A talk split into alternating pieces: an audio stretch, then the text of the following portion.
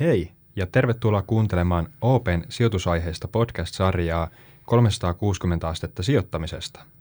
Sarjassa kurkistetaan ammattilaisen saattelemana erilaisiin sijoitustyyleihin ja sijoituskohteisiin. Tässä jaksossa aiheena on kvantitatiivinen osakesijoittaminen.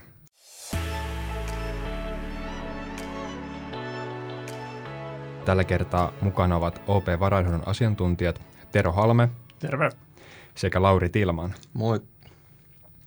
Puhutaan tässä jaksossa tosiaan kvantitatiivisesta osakesijoittamisesta, eli tutummin kvanttisijoittamisesta. Aloitetaan ihan sillä, että käydään läpi, mitä se pitää sisällään. Joo, kvantitatiivinen eli kvanttisijoittaminen on sijoitustapa, joka hyödyntää suurta määrää dataa, tietokoneohjelmia ja matemaattisia malleja. Ja sehän on niin kuin yleistynyt tässä viime vuosikymmeninä, kun tietokoneiden laskentateho on kasvanut ja tällä niin kuin isolta osalta numeronmurskaukseen perustuva lähestymistapa on tullut helpommaksi ja nopeammaksi toteuttaa. Noin niin kuin yleisesti ottaen, niin kvanttisijoittamisesta kun puhutaan, niin, niin siinä sijoitusvaihtoehdot laitetaan kiinnostavuusjärjestykseen erinäisiin tunnuslukuihin perustuen ja sitten siihen lopulliseen sijoitussalkkuun valitaan ne kiinnostavimmat nimet. Tässä sarjassa on luotu kattavaa katsausta jo fundasijoittamiseen ja miten siinä tyylissä etsitään ja lähestytään potentiaalisia sijoituskohteita, niin miten se eroaa sitten tästä kvanttisijoittamisesta? No niin kuin viimeksi juteltiin, niin fundamentaali sijoittamisen keskeinen ideahan on se, että yritetään ymmärtää mahdollisimman hyvin, miten sijoituskohteena olevalla yhtiöllä ja sen toimialalla menee. Ja lisäksi tutkitaan sen yhtiön osakkeiden arvostusta ja sitä kautta sitten niin kuin valitaan sellaisten yhtiöiden osakkeita, joiden tulevaisuuden näkymät on hyvät ja arvostus on, on niin kuin houkutteleva. Mutta sen sijaan tuossa niin kvanttisijoittamisessa niin pääpaino on niin kuin pätevän algoritmin, eli matemaattisen mallin rakentamisessa, joka osaa sitten niin kuin tunnistaa tämmöisiä niin kuin kiinnostavia osakkeita. Siinä pitää niin yleisellä tasolla ymmärtää, mikä tekee jostain osakkeesta niin kuin houkuttelevan ja minkälaisiin niin kuin osakkeisiin niin kuin yleisesti ottaen kannattaa sijoittaa, jotta sitten niin kuin osaa muuttaa tämän tiedon ja ymmärryksen tietokonekoodiksi, jonka perusteella tietokoneohjelma sitten pystyy seulomaan jopa niin kuin tuhansien tai kymmenien tuhansien niin kuin osakkeiden joukosta ne kiinnostavimmat. Okei. Hei Tero, avaisitko hieman lisää, että mitä tämmöinen kvanttimalli pitää sisällään ja miten se käytännössä rakennetaan? Joo, eli iso osa sitä kvanttimallin rakennusta on se tunnuslukujen valinta, mihin se osakevalinta perustuu. Ja näitä tunnuslukuja käyttää sitten ne tarkasteltavat sijoituskandidaatit laitetaan kiinnostavuusjärjestykseen ja toinen iso osa sitten sitä sijoitu, on sitten se varsinainen sijoitussalkun rakentaminen, eli miten näistä osakkeista valitaan sitten se haluttu salkku.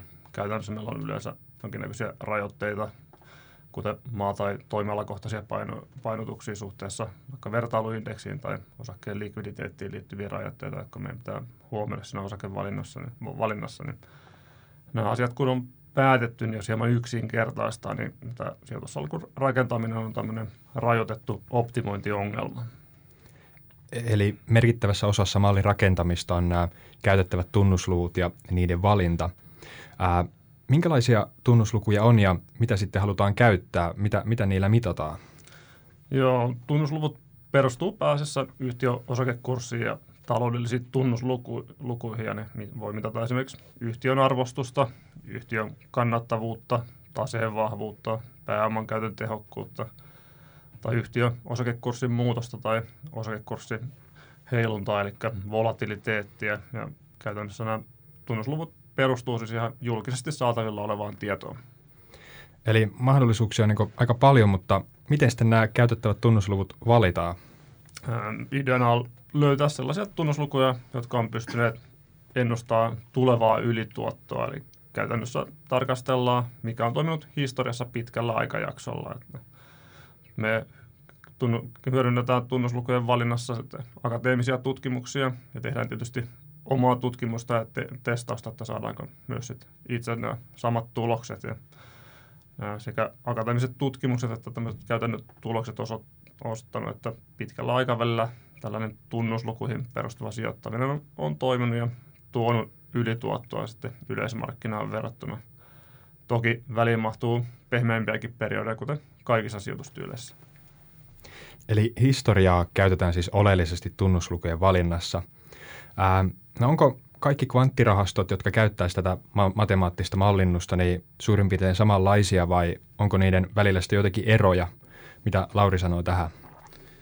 Joo, kvanttirahastoja on, on niin hyvinkin erilaisia, että on tosi teknisiä erikoisrahastoja, esimerkiksi semmoisia, jotka erikoistuu vaikka nopeeseen päivän sisäiseen kaupankäyntiin ja käyttää sitten niinku tietysti siihen niinku erikoistarkoitukseen suunniteltuja algoritmeja.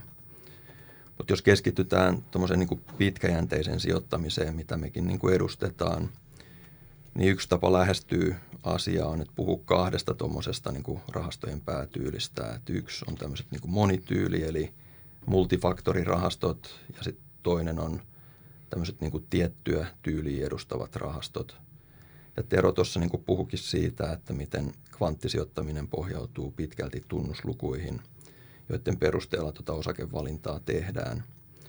Kvanttisijoittamisen maailmassa niin yksi tyyli, eli faktori, on käytännössä kokoelma erilaisia tunnuslukuja, jotka kuvaa sitä kyseistä tyyliä. Ja yleisesti tunnettuja tämmöisiä tyylejä on, on esimerkiksi arvo, laatu, matala volati, volatiliteetti ja momentti myöskin. Niin. Ja sitten multifaktorirahastossa on useita eri tyylejä edustettuna, kun taas sitten niin kuin tiettyä tyyliä edustavassa rahastossa tunnusluvut kuvaa tuota yhtä tyyliä. Eli lähestymistapa on kyllä hyvin, hyvin tekninen ja tyylejäkin on hyvin paljon erilaisia.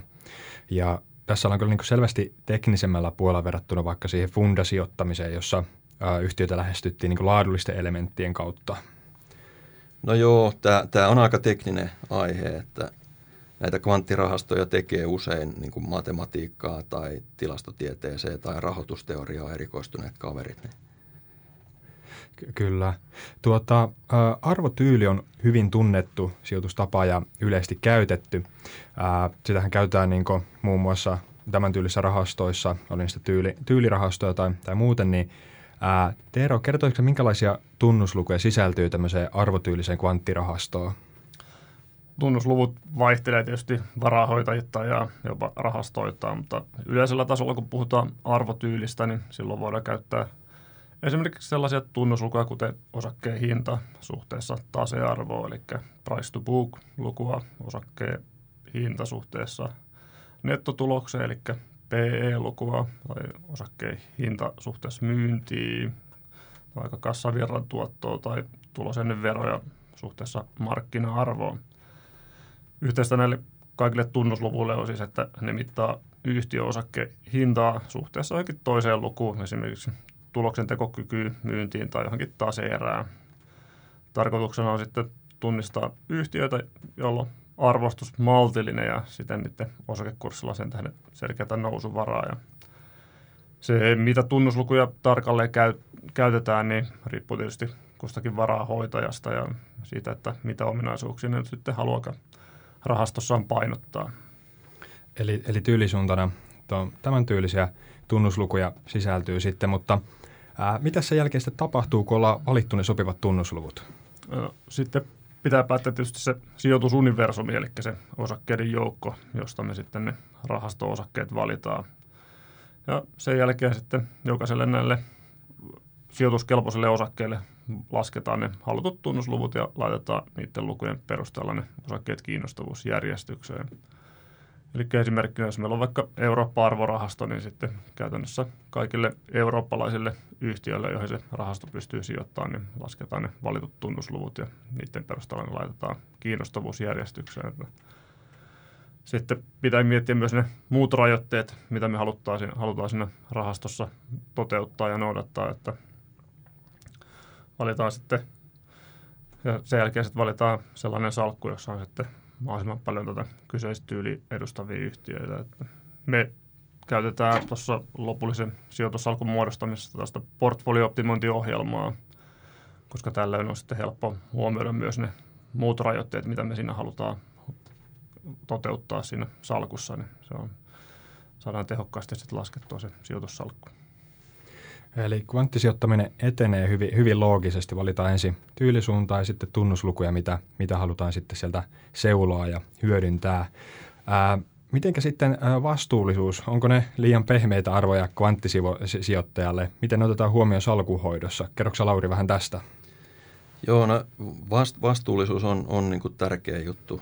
Et ei, ei tuo kvanttisijoittaminen siinä mielessä niin kuin varsinaisesti eroa tuosta fundasijoittamisesta ollenkaan. Että molemmissa päätetään, että minkälaisiin yhtiöihin halutaan tai ei haluta sijoittaa ja sitten niin kuin toimitaan sen mukaan.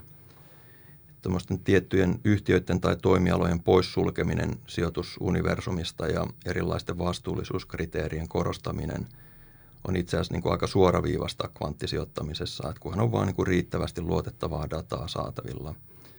Me esimerkiksi käytetään ulkopuolisia datan toimittajia, jotka on erikoistunut vastuullisuuteen liittyvän niin kuin datan hankkimiseen ja analysointiin. Ja sitä kautta me varmistetaan, että meillä on niin kuin hyvä ja ajan tasalla oleva niin kuin kuva noiden erilaisten yritysten vastuullisuustilanteesta. Ja sitten kun me on saatu se haluttu data, niin sitten ne vastuullisuusominaisuudet, jotka halutaan osaksi lopullista sijoitussalkkuu, niin ne pitää ottaa huomioon niin kuin siinä osakevalinta-algoritmin suunnittelussa. Ja sittenhän on toki niin kuin hyvä muistaa myös se, että niin funda- fundamentti kuin, kuin, niin kuin kvanttisijoittamisessakin, niin vastuullinen sijoittaminen, niin ei se ole pelkästään niin kuin yhtiöiden poissulkemista ja rahaston profiilin muokkausta – niin kuin tunnuslukujen osalta tiettyyn suuntaan, vaan se on myös niin kuin aktiivista omistajuutta. Eli jos vaikka niin kuin OPsta puhutaan, niin me pyritään edistämään yritysten vastuullisuuskäyttäytymistä keskustelemalla niiden kanssa ja äänestämällä yhtiökokouksissa. Tuo kuulostaa hyvältä ja varsinkin tuo viimeinen kohta, että ollaan, ollaan mukana, mukana sitten myös tällä tapaa. No miten sitten kvanttisijoittaminen, niin sopiiko se kaikkiin markkina-alueisiin, tyylisuuntiin vai toimiko se jossakin niin paremmin kuin toisessa? Ja minkälaisessa osakemarkkinoissa tai, tai rahastossa sitten toimii parhaiten? Kerroksä Tero vähän tästä? Joo, kvanttisijoittaminen on toimiva lähestymistapa silloin, kun sijoitusuniversumi on suuri, eli se joukko osakkeita, josta me voidaan ne sijoituskohteet valita mahdollisimman suuri. Eli silloin salkkuun saadaan valittua mahdollisimman suuri määrä just niitä halutun kaltaisia osakkeita. Eli kvanttisalkut on tyypillisesti hyvin hajautettuja – Eli niissä on normaalisti enemmän osakkeita kuin tällaisessa perinteisessä fundasalkussa. Ja tällöin tietysti se yksittäisen osakkeen aiheuttama riski siihen salkun tuottoon on pienempi, että sitten saadaan vähän hajautettua sitä paremmin.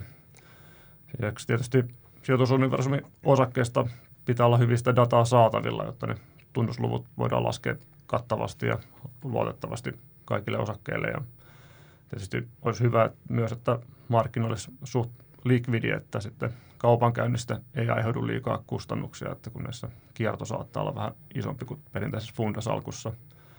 Eli uusiin listauksiin tai sitten hyvin pieniin yhtiöihin tätä kvantitatiivista sijoittamistapaa on hankala soveltaa. Kuulostaa silleen niin aika spesifiltä sijoitustavalta ja vaatii tosiaan paljon dataa ja, ja myöskin sitä niin systemaattista toimintaa, niin Onko kvanttisijoittamista vain niin ammattisijoittajan mahdollisuus vai voiko jotenkin yksityissijoittaja hyödyntää tätä tyyliä? No onhan se mahdollista, mutta ehkä siinä just suurimmaksi haasteeksi tulee se, että mistä saat niin kuin riittävästi dataa. Esimerkiksi, että mistä saat niin kuin tilinpäätöstiedot ja arvostukseen liittyvät tiedot tuhansille yhtiöille. Että jos tuollaista dataa lähtee ostamaan ulkopuolelta, niin se on aika kallista – ja sen lisäksi sit pitää vielä niin kuin valita tunnusluvut, joita käyttää ja rakentaa niin kuin jonkunlainen optimointialgoritmi, joka tekee sitten sen niin kuin osakevalinnan. Mutta yksinkertaistetussa muodossa niin kuin jonkun verran dataa löytyy niin kuin erilaisilta taloussivustoilta, joita sitä voi tiputtaa sitten vaikka niin kuin Exceliin ja itse niin kuin rakennella niin kuin erilaisia optimointimalleja. Tai sitten jotkut taloussivustot antaa sun niin kuin rakentaa ihan niin kuin omia screenejä, niin kuin osakevalintamalleja – joihin voit valita tunnuslukuja, joista pidät ja sitä kautta sitten niin kuin hakee kiinnostavia sijoituskohteita. Ja itse asiassa niin kuin monet fundamentaalisijoittajathan niin kuin käyttää tuommoisia kvanttiskriinejä niin kuin sijoitusideoiden löytämiseen ja tutkii sitten niin kuin niitä tarkemmin niin kuin fundasijoittajan silmälasien läpi. Niin. Siirrytään sitten hiukan indeksirahastoihin ja nehän ovat olleet tässä viime vuosina tosi suuressa suosiossa ja varsinkin niin tämmöisen säästämisen ja sijoittamisen niin passiivisessa tavassa ja tarpeissa. Ja meilläkin löytyy tosi kattava valikoima niitä, mutta onko ne sitten niin kvanttirahastoja, kuuluu teidän kvanttitiimille? Joo, ne indeksirahastot ei varsinaisesti ole kvantitatiivisia rahastoja, aika kaikki. Tuossa aikaisemmin tuli mainittua, että me käytetään portfolio-optimointiohjelmistoa tuossa kvantitatiivisessa salkuhoidossa ja se on mitä mainio väline myös noiden indeksirahastojen hoidossa, että indeksirahastojen hoidossa iso osa työtä on tämä lunastusten ja merkintöjen ja sitten indeksimuutosten hallinta ja tätä portfolio-optimointiohjelmistoa hyväksi käyttäen me saadaan tehokkaasti automatisoitu nämä prosessit siten, että meillä on manuaalisia vaiheita mahdollisimman vähän ja sitten tietysti virheiden mahdollisuus pienenee. Nyt kun indeksirahastoista ja kvanttisijoittamisesta on puhetta, niin tietysti voi mainita, että nykyään on paljon myös etf jotka sitten sijoittaa jonkun tyyli eli faktorin mukaan. Eli osa indeksirahastoista on tietysti on, sitten niin kuin kvantitatiivisia rahastoja. Tällaiset faktori ETF ei kuitenkaan ole samalla tavalla passiivisia kuin perinteiset markkina-arvotetut, markkina-arvopainotetut indeksirahastot, vaan voi olla hyvinkin aktiivisia.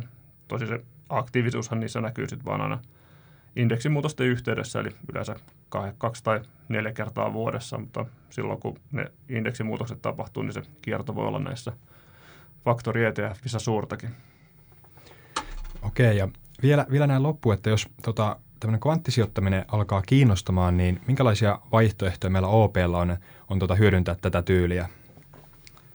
Joo, niin kuin, niin kuin itse sanoitkin tuossa, niin indeksirahastojahan meillä löytyy, löytyy reilusti kaikille isoille maantieteellisille alueille. Ja sitten näitä varsinaisia kvanttirahastoja, niin meillä on meidän tyylirahastoperhe, niin arvo, laatu ja vakaa rahastot Eurooppaa ja Amerikkaa – ja sen lisäksi meillä on näitä monityyli- eli multifaktorirahastoja, kuten pienyhtiörahastot, OP Eurooppa nousevat tähdet ja OP Amerikka pienyhtiöt. Eli valinnanvara varmasti niin on, että mistä lähteä tällä tavoin lähestymään markkinoita. Hei, kiitos tästä keskus, keskustelusta Tero ja Lauri. Kiitos. Kiitos. Oli kyllä antoisaa perehtyä syömin tähän sijoitustyyliin ja tuli, tuli paljon mielenkiintoista asiaa. Ja kiitos myös tämän jakson kuuntelijoille. Palataan taas seuraavan jakson parissa sijoittamisen mielenkiintoiseen maailmaan.